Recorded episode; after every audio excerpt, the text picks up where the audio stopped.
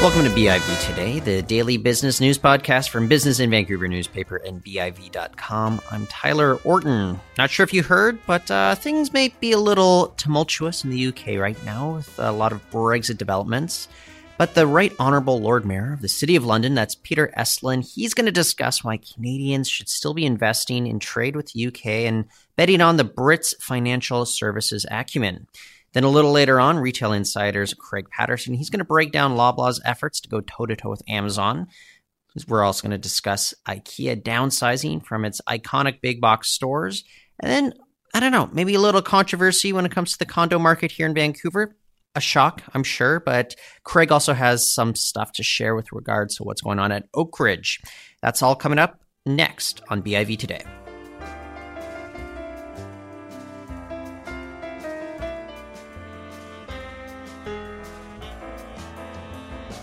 Comprising the central business district of London, England, the historic City of London is one of the leading business hubs in the world. Our next guest is an ambassador of sorts for the city, or the Square Mile, as it's also known, who joins us today to discuss everything from trade between Canada and the UK to, I guess, some ongoing Brexit negotiations that I think we'll be hearing lots more about in the coming weeks, months, and who knows how much longer after that. But first, I'd like to welcome the Right Honourable Lord Mayor of the City of London. That is Peter Estlin. Thank you for joining us, Lord Mayor. Hi, how are you? Good I'm to doing you. quite well. I'm glad that you're able to come visit Vancouver. When you do a trip like this, what is kind of job number one for getting the message out there? You're very new to this role as the uh, Lord uh, Mayor of uh, City of London right now. Tell us what the job is to you know illuminate what you guys are all about. Well, I'm the 691st Lord Mayor. Uh, we hold the job for one year. Uh, it's a, pretty intense job, uh, acting as an ambassador for UK business uh, broadly, but more specifically financial services, which really has its heart in the City of London. Uh, a job that's, as I say, one has been doing not personally, but for about a thousand years. Um, today, perhaps uh, slightly more complex than it was a thousand years ago. Uh, so, as I say, very much focusing on promoting uh, the UK uh, opportunities to foreign investors, uh, to foreign vis- uh, businesses, but also looking for opportunities to um, strengthen long-term relations. And the UK has got a very long-term relationship with uh, with Canada. so, Vancouver happens to be my first international visit. I like that. Uh, look, and I, I don't want to bury the lead here. I, I think you're going to guess what I'm going to ask about today, but um, interesting developments over in your hometown right now with regards to the delay of the Brexit uh, deal vote that was supposed to go through. And I, I want to know what your pitch is, though, for Canadians that might be a little uncertain about maybe continued investment or continued relationships with a lot of these British businesses. So clearly, the context of, of Brexit um, has created some uh, some degrees of caution, and I think that's understandable in the sense of uh, what is the likely outturn. Uh, but at the same time, I think there is an increasing recognition that um, that there is life beyond Brexit. Um, that is a largely a political uh, a, a, political discussion um, that's impacting obviously directly between the UK uh, and the EU behind it from the perspective of, of the UK is wanting to um, have a broader trading relationship with countries outside the uh, the EU. Um, and we've made no bones about that. Um, the UK has historically been an international trading nation, and it wants to continue to do that. Uh, and I think it wants to do that in a way that seeks to promote free trade, seeks to promote uh, a greater access to uh, mobility. Um, and we were uh, largely being constrained in doing that. And certainly the British people felt that they wanted to go it alone. At this point, though, uh, Canada does have a free trade agreement with the European Union, CETA. Um, but we could be in a bit of a spot of uncertainty going forward with the UK. What would you like to see to, I guess, reignite some of that uncertainty that people want to have between these two very historic trading partners, which is Canada and the United Kingdom? Well, in terms of where we would like to be, we would like, uh, and certainly from the city's point of view, we've been very clear around really three key objectives. One is to uh, to maintain trading relationships. So, as far as the UK is concerned, it would love to take on uh, CETA, and Prime Minister Trudeau and Prime Minister May have largely said that is you know a, a priority. Um, secondly, in terms of transition, um, we don't want to have a cliff edge. I mean, that, that is in nobody's interests. Uh, and so the current construct of a deal on the table, we believe, is better than no deal at all. Um, and thirdly, we want to uh, be able to operate a, a sort of a, a, multicultural environment with access to, to talent. Uh, in the financial sector specifically and fintech, um, more even more specific, I mean, 42% of the people in that sector uh, derive from outside the United Kingdom. Um, so it is it is very much a multicultural environment which we want to uh, sustain. Well, let's jump into fintech because I think if you look at the Vancouver ecosystem, it is interesting. Now we're doing quite well when it comes to being a fintech ecosystem, and that's for a city that is not in the you know central financial hub of the of the country, which is Toronto. I, a lot of people say, well, that allows us to think outside the box. What could you know maybe Vancouverites learn from what's going on in the city of London, especially when it comes to that fintech factor? So I think uh, in terms of looking at opportunities, I mean, one of the reasons I'm here is uh, is Vancouver is regarded uh, as Canada's number one startup. It's got that huge amount of innovation. Uh, so I think it's a question of what can we learn from Vancouver as well as to what can Vancouver learn from from, from London. Uh, in terms of the latter first. Uh, I think we have been very successful um, in a number of areas. One in attracting international investment. Um, in the first half of of uh, 2018, that went up significantly uh, to two and a half billion pounds on the 1.6 billion for the whole year um, in uh, in 2017. So significant growth in capital coming into uh, into London. Um, secondly, um, the regulatory environment is one that um, I think we are uh, we're not complacent, but there's been a lot of dialogue between the regulator and the industry, such that Project Innovate, uh, which was set up by the regulator and then Sandbox under, un, underneath that, as an environment where businesses could test out uh, their product and capability in a safe way albeit with customers under regulatory scrutiny, but without necessarily the full force of regulation. So that's been very successful. It's a regulatory model now that is being effectively replicated across 20 regulators worldwide. And it may well be something that, that Canada uh, wishes to, uh, to follow. Um, but thirdly, I think is is the whole ease of doing business. I mean, one of the reasons why London is is largely seen as sort of the fintech capital of the world is is that it's not the scale necessarily. I mean, obviously, Silicon Valley historically has been the scale of a lot of innovation, but it is the the fact that it is all there with more or less in the square mile. I mean, we're expanding into Canary Wharf and Shoreditch and the other parts of, of, of London, but largely speaking, you've got the investor base, you've got the customer base, you've got a lot of research, you've uh, you've got access to um, different services in terms of legal accounting. And again, that has been very, very successful in creating that incubator uh, incubator model.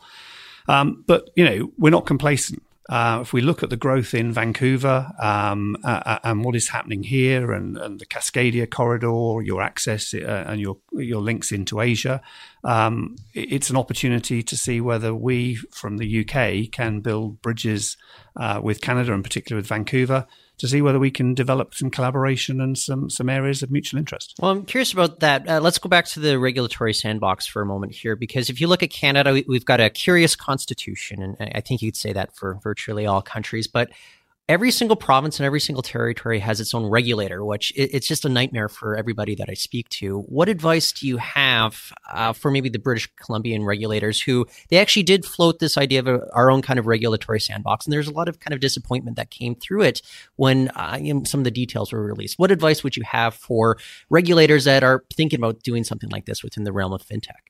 Well, I, I mean, yeah, mine is not to, to my role is not to sort of dictate uh, to the regulators specifically, but uh, what obviously has been successful um, is uh, that that linkage between the regulator and the business community. So, in the business community part of the equation, we created Innovate Finance, and the City of London was very much behind uh, uh, that. So, effectively, a trade institute, a trade association for the fintech industry, uh, and through dialogue, we ended up setting out a framework that sought to still achieve high standards in regulation, um, but equally recognize the sort of the the nature of innovation, the experimentation that needed to take place, uh, the speed with which that would occur, Uh, and, and so there was a mutual understanding. Now, if you apply that to a multi jurisdictional environment, um, what, what that is obviously more challenging. Each regulator may have uh, their slight differences, but what I would encourage is that business community to dialogue with their local regulator. Um, clearly, when one then takes steps out of that boundary to another, uh, in your case, another province uh, or to another marketplace, yes, one's got to go the extra step. And, and, that's what we're seeing now in terms of UK businesses as they want to expand either into Canada or into Singapore or into China. Um, they have to look at uh, look at the issues associated with those markets. But if the starting point is one of a, a solid box, then they know what they're doing within their home market then it's then it's a fundamentally just a bolt on um, it to uh, additional regulations. So to me, it's collaboration, it's dialogue, it's actually understanding the issues. You said that you know you could look at Vancouver as a potential bridge to other locations around the globe. As, as you said, you know we're, we're, very close to the West Coast. Uh, we are on the West Coast, but uh, also the American West Coast, as well as look at across the Pacific. Why do you see Vancouver as you know I guess ascendant to a certain degree as being you know primed for a good location and primed for maybe investment and, and where opportunities you could see fitting in for that? So, I mean, I think I, start by looking just some of the factors. Um, I mean, firstly, uh, I mean, having visited Vancouver myself quite a few times, albeit more for social reasons. I mean, Vancouver has is, is sort of a multicultural uh, city um, with uh, with you know, a, a, a, fair Asian influence, but that makes it uh, actually quite dynamic. Um, there's uh, you end up with a richer a richer product. So from that perspective, um, again, there is a lot of synergies between almost London and Vancouver. We have a, a number of characteristics. We're both maritime as well. Um, but that sense of uh, that that sense of, of um, innovative capability linked to um, understandings around the rule of law, uh, ease of doing business. Um, those are all facets that enable um, small businesses to grow rapidly. Uh, so if you look at the comparisons between London and Vancouver, I would say that, that it is that ability to take you know, a large number of incubator businesses and, and to sort of you know see which ones end up becoming what we call unicorns. You know, the sort of the the, the billion dollar companies. So I, I, led you into pretty much having no choice but to compliment Vancouver, but I want you to maybe compliment your own city. If there is a Canadian business right now that is considering making some sort of entry point into Europe, why choose London versus you know uh, uh, Frankfurt, for example? So, I mean, the from my perspective, um, the the evidence is is huge. Um, I mean, in terms of scale, uh, I mean, London outstrips the whole of Europe put together in terms of fintech capacity. Um, the level of investment is not only coming from domestic sources in the UK, but international sources. Uh, so access to capital uh, again outstrips tenfold um, that throughout the uh, the rest of Europe. Um, thirdly, I mean, at the moment, access to talent uh, remains huge. I mean, we've got 75,000 people in the fintech community. Uh, we're focused on continuing to grow that through through digital skills, um, both in in business and in our education system. So again, we're fueling uh, that capacity. We're not complacent. I mean, there are other marketplaces in Europe uh, that has got talent.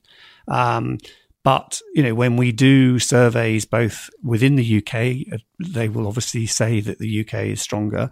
But when we do effectively work uh, internationally, and I'm I'm traveling internationally, um, you know, other markets want to do business uh, with the UK. The rule of law is is more straightforward.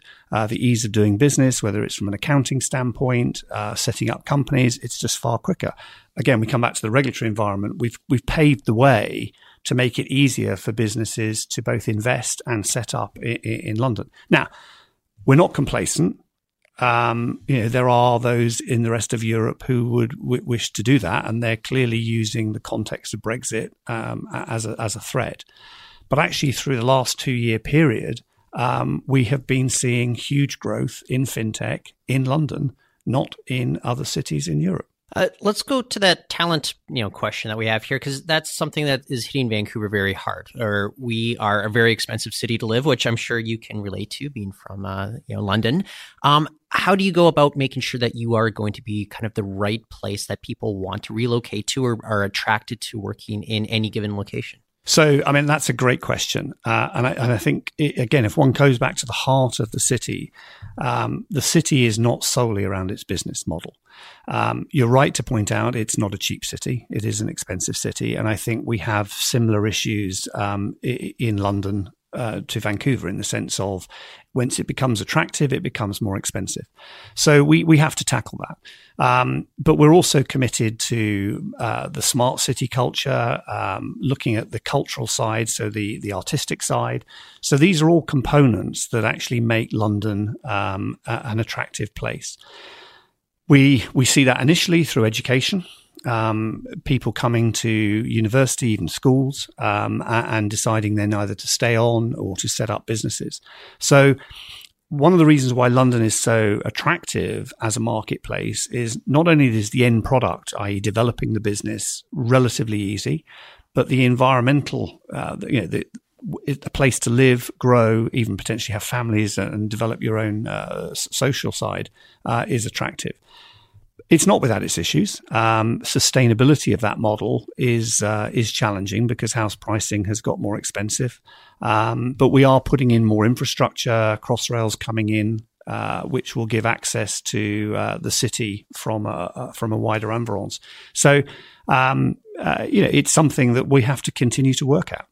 So I'm just going to nerd out for a split second here. I always like going into like funny minutia, but I, for the city of London, it's only what like ten thousand people that actually like live there any given time. Yeah, How does it really work out for maybe like the average like city of London dweller? Like what what's day to day life for them? You're right. Um, I mean, of course, if you go back 100 years, um, the reason we built the railways back at the turn of the 20th century was that uh, business was largely outside London. And so we built the railways to take people from London to, uh, to, to, sort of the industrial community surrounding.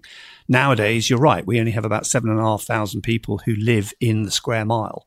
Uh, and it's not a square mile actually; it's 1.14 miles. But anyway, we'll, if we want to be nerdy, we yes. can be we can be nerdy. Um, but but you know what we're also seeing now is is changes in work practices, and one of the again one of the reasons why London is increasingly attractive is we are open to a more diverse work patterns. Uh, increasingly, more and more people working in virtual communities, uh, working from home, uh, and that is becoming a very acceptable way of, of working arrangements. Um, uh, and I'm sure we're seeing it here in Vancouver, but the whole concept of sort of multi-desking, you know, whether it's the WeWorks, um, uh, but we, we, we're seeing that much, a much more fluid uh, way of working, which people find attractive, particularly younger generations. So it's, um, in, in terms of a, a city, um, the city is is the 1.4 square miles, but in reality, you know, a lot of our growth is on the on the edges of the city, in Shoreditch uh, or in the West End, or if now in Camden. Um, so a lot of some of the big um, US companies have come in and, and set up uh, head offices in Camden. Well, excellent, uh, Lord Mayor. I want to thank you for joining us on the program today. Brilliant. Thank you very much. That is Right Honorable Lord Mayor of the City of London, Peter Estlin, and we'll be right back to discuss the latest news in retail.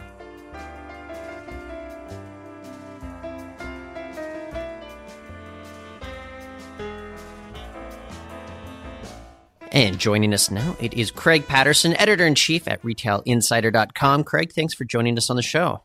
Thank you for having me. Okay, so I don't know. Loblaw, it seems to want to go toe to toe with Amazon Prime with its own loyalty program.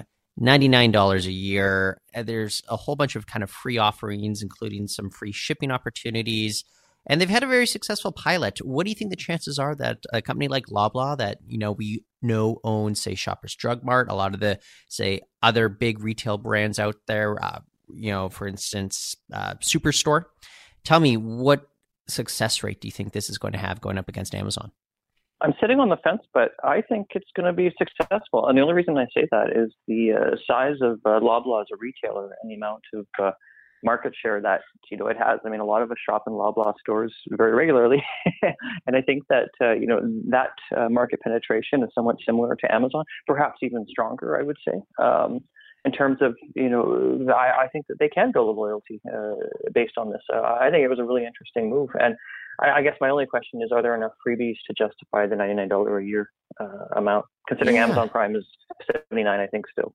Well, let's talk about that because at least with Amazon Prime, you do get the video. You also get some free shipping opportunities. Uh, this uh, they do offer offer some free shipping. There's also that click and collect shopping where you you know you, you buy online and you go collect it from the store. Which I mean, I think that's kind of becoming par for the course when it comes to a lot of retailers now. Um, but the thing that really stands out to me though is that this pilot started off with five thousand shoppers these were kind of the hyper loyal shoppers that that Loblaw had identified, and then they expanded it to twenty five thousand. Now they hope to have you know maybe hundred thousand people within a year's time. I think the growth rate of this uh, proves that there could be getting some traction with this. Yes, I think so. I think given the success, clearly people are seeing, uh, or at least those members are seeing benefit to uh, what Loblaw is offering. Uh, again, which is interesting. I mean, it's another loyalty program. They've already got PC Optimum points, and uh, I think they're still called that, are they not? Yes. yeah, I've got my Optimum card with me. Actually, yes. Yeah. Me too. And and uh, you know, again, there, there's a loyalty program there. Uh, I would argue that I don't think the loyalty program is as good as it was, or at least I don't see the same points that I was getting before. So uh, right. uh, perhaps this is another avenue for uh, you know building loyalty. Uh, I, I'm not to say that the PC Optimum has been unsuccessful. I think it has with the credit card and with you know the point system overall. But uh, I think this added third layer of uh, loyalty that uh, you know, Loblaw is building in that could be quite successful. It, it, also makes you wonder, you know, how much market share will they gain against their competitors, you know, other grocers as well as Rexall and other drugstores, London yeah. drugs. I'm just awaiting the new Shoppers Drug Mart streaming video service. I'm it'd be curious uh, if we get to any original series. Um, I kid, I as kid, long as it, as long as it's not at the pharmacy counter and there's confidential information being given out. yeah, exactly. Uh, but you know, let's talk about loyalty programs because it's not just Loblaw that wants to get in on this when it comes to Canadian retailers. It's uh, Lululemon as well. The the uh, clothing company they are launching their own. It's about one hundred thirty dollars US. Um, they, they're going to have more of a curated shopping experience for people. Also, free shipping. What do you make of this one? I, I can kind of wrap my head around the Loblaw's one just because we, I mean, we shop at you know grocery stores every single week. I don't know about the frequency with which people shop at say Lululemon. I think that it's really geared towards the super fans uh, of the brand, which would be different than Loblaw. I mean, you know, Loblaw is, you know, food and, and drugs and other items, you know, some of it which are necessities. Nothing that Lululemon sells are, really is a necessity. So, uh, you know, nevertheless, uh, it's interesting that these companies that I would argue might not even need loyalty programs are launching them because, you know, Lululemon seems to have this cult following already. And uh, I suppose this might be just another way of reeling them in, but I honestly don't know if it's, if it's necessary. However, it's been successful from reports, so uh, I guess they're onto something. yeah. Well, look, I, all the power to them, and I, I just wonder if we are on a path towards like everything is going to be one of those kind of renewable subscriptions that we get you know whether it's monthly annually where they the businesses have all figured out that the way that you keep customers going is just have these ongoing subscription services. Like I just think about the way that I listen to music now. I, I now have you know an Apple Music account, and I pay you know ten bucks a month every single month to listen to music as opposed to going out and buying CDs now. Well, it's smart for the retailer. I mean, kind of got you hooked in, and uh, they've got that loyalty. I, I think that we're going to see a lot more of it. I mean, retailers tend to be copycats, and uh, you know, I think that you know some of these retailers are probably copying Amazon and a few others that have done it, and are now. Uh, I mean, we. I mean, it's not even that new. What was it called? Columbia House. You know the. Oh yeah. you could, you could 10, 10 CDs for ninety nine cents or something like that, and then you get gouged for the rest of them, and you you have to commit to them. I, I went to I went to a boarding school in uh, high school where uh, we used to have mailboxes, and the kids used to just use their mailboxes and never get in trouble. Well, never get in trouble. They they were never charged. they right. just changed their mailbox, but nevertheless. Uh, you know, it's not a new thing, but uh, I think that, yeah, I think we're going to see a lot of copycats, certainly among strong brands. I mean, we may say, you know, Montreal based Lolé, for example, they may launch uh, a similar program. And, you know, whether or not that would be successful, I don't, I don't know. Well, let's also talk a little bit about how one big name retailer might be reshaping its own image here, and that's IKEA. We spoke a little bit a while ago with regards to global layoffs just the other week that were announced at IKEA. Uh, they, they want to cull a, a big chunk of their workforce. And the hints that we're getting is like they are kind of rethinking that big box formats that they are so known for. What do we expect going forward from IKEA in the future with regards to just the way that they have their stores? Well, maybe they'll have a loyalty program. No, I'm kidding. we were on that topic today. Um, it's interesting. IKEA recently just leased a, a space in Manhattan for a store. So uh, I think that you know IKEA is looking at how our cities are transforming, and you know uh, Canadian and American cities are becoming you know more urban, and I think you know Vancouver is certainly on the forefront of that. So would cities you know like Boston, San Francisco, New York, Montreal, Toronto. These are all cities that have you know dense urban cores with a lot of people living in them, and I think that you know IKEA is looking at ways of getting to people, perhaps uh, say for example with an urban showroom where you can go in and look at stuff and say, you know, that's great, deliver it to my home, and then somehow they'll, uh, you know, fulfill that request. I would assume from some sort of a uh, suburban warehouse, or perhaps even their own warehouses that they already have, because they have uh, a few of them in Canada. And uh, uh, I think that they're playing around. They're probably looking at, you know, what can they do with e-commerce? What can they do with a few other things? And I, I think that. Uh, you know, I, I think IKEA is really looking at themselves in the mirror right now and saying, how can they be a bit uh, of a better retailer? Because they certainly address the suburban market, but the urban market, which is, you know, much younger generally than than average, more educated. Um, you know, they too shop at IKEA, and there's an incredible opportunity to tap that market.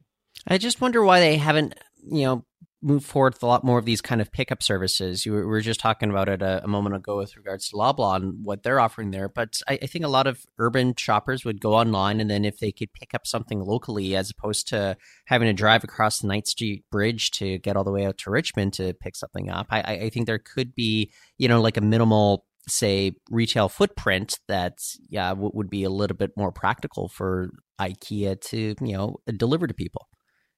Well, they say that the last mile is always the most challenging in terms of deliveries, and in this case, it's getting the delivery, you know, from wherever the product is to the person's home. And uh, I know that I don't know. I can remember being a university student, get a friend with a truck, and you know, you go to IKEA and load it up, and I mean, that just it almost seems barbaric. Yeah. you know, we. I, I, you know, I, I don't think I know anyone with a truck now, but uh, life is different. So, um, I don't know. I mean, to me, I would if, if, it wasn't for the fact that I could possibly get something delivered, I would personally never shop at an IKEA store. So, and I mean, I'm, I'm not even a millennial, you know, in a, in a lower income bracket. So, I think that, yeah, no, I think IKEA is looking at you know the younger generation, which is less likely to drive a car and more likely to live in an urban center, and you know, trying to attract that client. So, and they're probably on the right track with the store in Manhattan.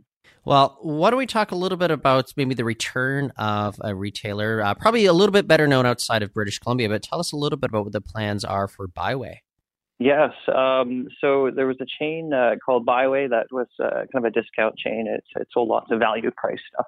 There were a few chains like that in Canada's past, and you know they've gone under. I think Dylex purchased uh, uh, Bi-Way, and uh, you know, unfortunately, Dylex went under, and there were a lot of other issues, I guess, apparently lawsuits and whatnot. I'm not actually sure the full history, but nevertheless, uh, the founder of Bi-Way, who turns 90 next year, uh, is um, not so much reviving the chain, but he's come up with a chain called the Bi-Way $10 Store, which uh, hmm. basically have products uh, individually or in multiples that you can buy for $10.